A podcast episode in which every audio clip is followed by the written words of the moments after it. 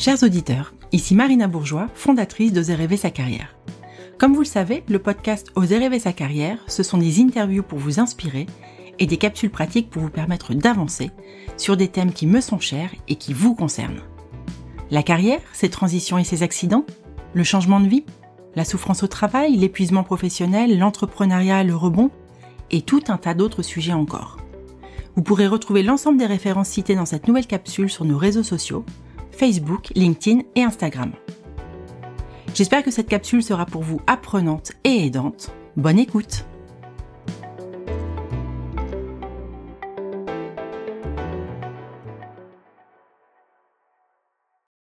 Hello, je vous ai déjà parlé ici de la notion de confort inconfortable, nous qu'on utilise beaucoup dans notre jargon professionnel. Alors qu'est-ce que c'est? Cette espèce de syndrome de, de la cage dorée. Concrètement, c'est le fait d'être dans un job, que ce soit un job euh, dans le public, dans le privé, qui vous procure un certain nombre d'avantages. Je donne des exemples, hein. une bonne mutuelle, des tickets resto, une rémunération euh, confortable, des collègues sympas. Mais pour autant, bien que ce soit confortable, ça n'est pas pleinement satisfaisant. C'est-à-dire que quand on est dans cette situation de confort inconfortable, on se rend compte qu'il y a une forme de lassitude, qu'il y a une forme d'ennui, d'insatisfaction latente. Cette petite voix, vous voyez, qui vous dit bon, il faudrait changer, mais en même temps, euh, j'ose pas, j'ai peur, j'ai peur de me planter. En plus, c'est la crise, donc c'est pas le bon moment. Puis avec le taux de chômage, c'est pas raisonnable, etc. C'est ça le confort inconfortable. On est dans une euh, situation professionnelle qui est satisfaisante, mais pas complètement.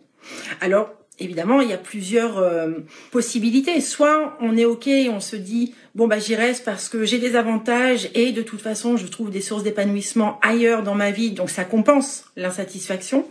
Soit on se dit ça me suffit plus, j'ai besoin d'autre chose, je vais vraiment m'emparer du sujet et là, c'est là où on peut commencer un cheminement pour se poser des bonnes questions, pour s'introspecter et euh, dessiner une carrière, dessiner un chemin, une trajectoire professionnelle qui nous convient mieux.